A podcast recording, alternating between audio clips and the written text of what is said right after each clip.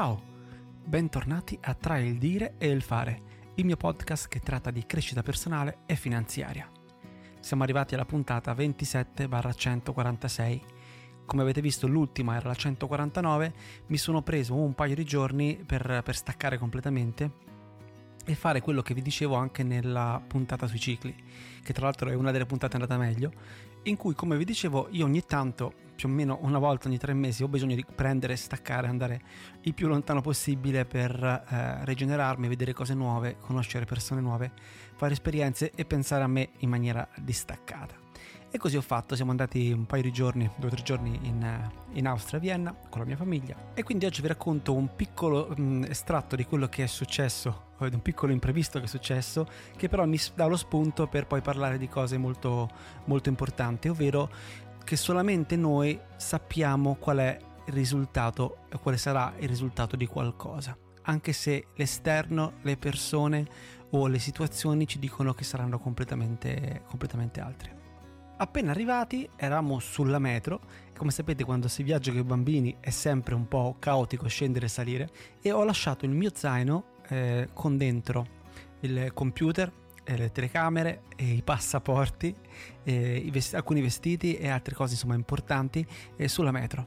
Sono sceso, ce ne siamo accorti solamente quando ormai era troppo tardi, e quindi prima cosa che ho fatto sono andato all'ufficio della metro, della stazione dove ero, per dire questa cosa e chiedersi se poteva contattare il conducente per vedere se potevano recuperare il mio zaino, perché avevo dentro praticamente tutto quanto. La loro risposta è stata: guarda, è impossibile, perché anche se troveranno il tuo zaino viene portato agli oggetti smarriti, che archivia praticamente tutto quello che trova dentro il giorno dopo. Quindi sarebbe stato venerdì e il mio zaino sarebbe stato disponibile eventualmente per il ritiro dal lunedì, ma io dovevo partire domenica e per me era impossibile.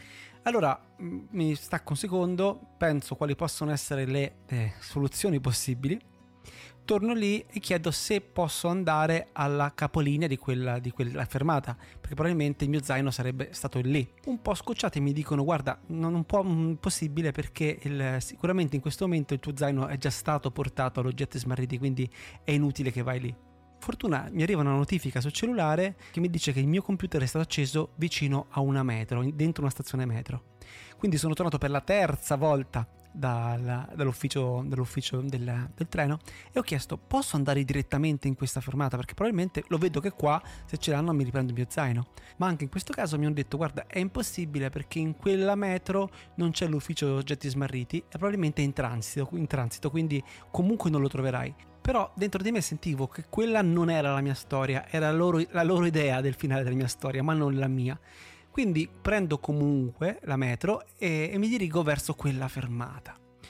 Nella mia testa però non stavo andando a cercare il mio zaino, ma stavo andando a recuperarlo, a prenderlo, era lì che mi aspettava. Siamo scesi alla fermata, ho chiesto dov'era l'ufficio di rappresentanza di quella fermata e chiedo a una persona con la divisa fuori dall'ufficio se per caso avesse trovato uno zaino. Si gira sgranando gli occhi e mi porge lo zaino e mi dice: è questo? Tu sei Sanni?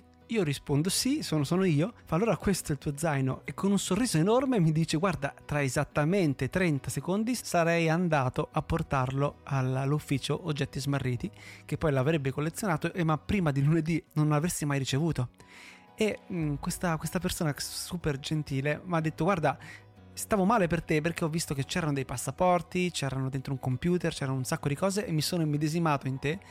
Ti ho cercato su internet ma non ti ho trovato, e quindi l'unica opzione che mi era rimasta era quella di portarlo all'ufficio oggetti smarriti. E a parte la cosa stupenda nel vedere la genuina felicità di una persona che mi ha potuto aiutare, che era veramente felice, era quasi più contento di me.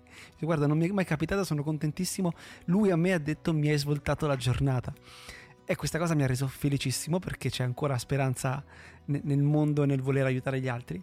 E poi mi ha fatto pensare veramente quanto certe volte ci limitiamo non ascoltando il nostro intuito e ascoltando invece le cose che dicono gli altri, che sono costruite su idee e paradigmi degli altri, non i suoi nostri. La stessa identica cosa mi è successo su una cosa purtroppo molto grave, quando ormai per fortuna quasi 10 anni fa avevo perso completamente l'udito da un orecchio, dall'orecchio destro e al 70% dall'orecchio sinistro. I dottori mi dissero: guarda, è impossibile che recuperi l'udito al 100% perché non capita. E addirittura un dottore con molta poca sensibilità mi ha detto: cercati un altro lavoro perché un musicista non potrai più farlo. Ovviamente lì sono scoppiato a piangere, è stato veramente un periodo molto difficile della mia vita, ma io dentro di me sapevo che non era così. Ve la faccio corta, comunque avevo ragione io, la cosa non era così, la diagnosi probabilmente era stata sbagliata o non si è capito. Comunque io ho recuperato al 100% e hanno fatto una tesi di laurea su questa cosa, su di me. E questo per dire che spesso inconsciamente ci accontentiamo di un finale certo ma che non va bene per noi, piuttosto di un finale incerto che invece è quello che vogliamo. Ci accontentiamo di un qualcosa che non ci va bene, di una risposta che non è quella che volevamo, però almeno è certa, piuttosto che una risposta incerta, quindi un punto interrogativo, che vuol dire incertezza. Quindi, siccome l'incertezza è una delle cose che ci crea più paura, tutti quanti vorremmo la sicurezza, ma la sicurezza è inesistente perché i fattori esterni sono sempre 1000 variabili, quindi c'è una finta certezza. Questa cosa qua spesso ci taglia le gambe su 1000 opportunità.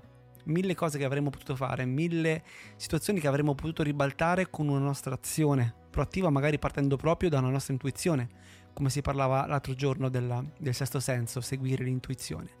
Quante volte facciamo tacere la nostra intuizione? Tantissime. Si dice chiedete e vi sarà dato, che si può anche declinare in fate le cose per avere una risposta. Bisogna essere proattivi, quindi per ricevere qualcosa in cambio, non si può semplicemente aspettare che arrivi in maniera automatica. Io spero che questo piccolo pensiero, che poi si ricollega piano piano a tutto quello di cui stiamo parlando, quindi la puntata sul sesto senso, la puntata in cui abbiamo detto in cui noi possiamo semplicemente cambiare la risposta per avere un risultato differente quando siamo magari soggiogati da un evento esterno, come in questo caso. E tutte queste cose, se poi vengono messe in fila, hanno tutto un grande senso e si stanno unendo i puntini. Se tu so che magari è difficile, hai avuto voglia o magari stai ascoltando tutti i podcast, non puoi non notare questa cosa, che ci sono delle cose che si incastrano perfettamente in tutte queste logiche. Ti ringrazio di avermi fatto compagnia anche oggi. Noi ci stiamo avvicinando a grandi passi alla puntata numero 30, che sarà una puntata speciale, come vi ho detto, importante, una piccola milestone che stiamo mettendo. Se vorrai, domani sarò ancora qui con un nuovo argomento di crescita personale e finanziaria. Intanto ti auguro una buona giornata e una buona vita. Ciao!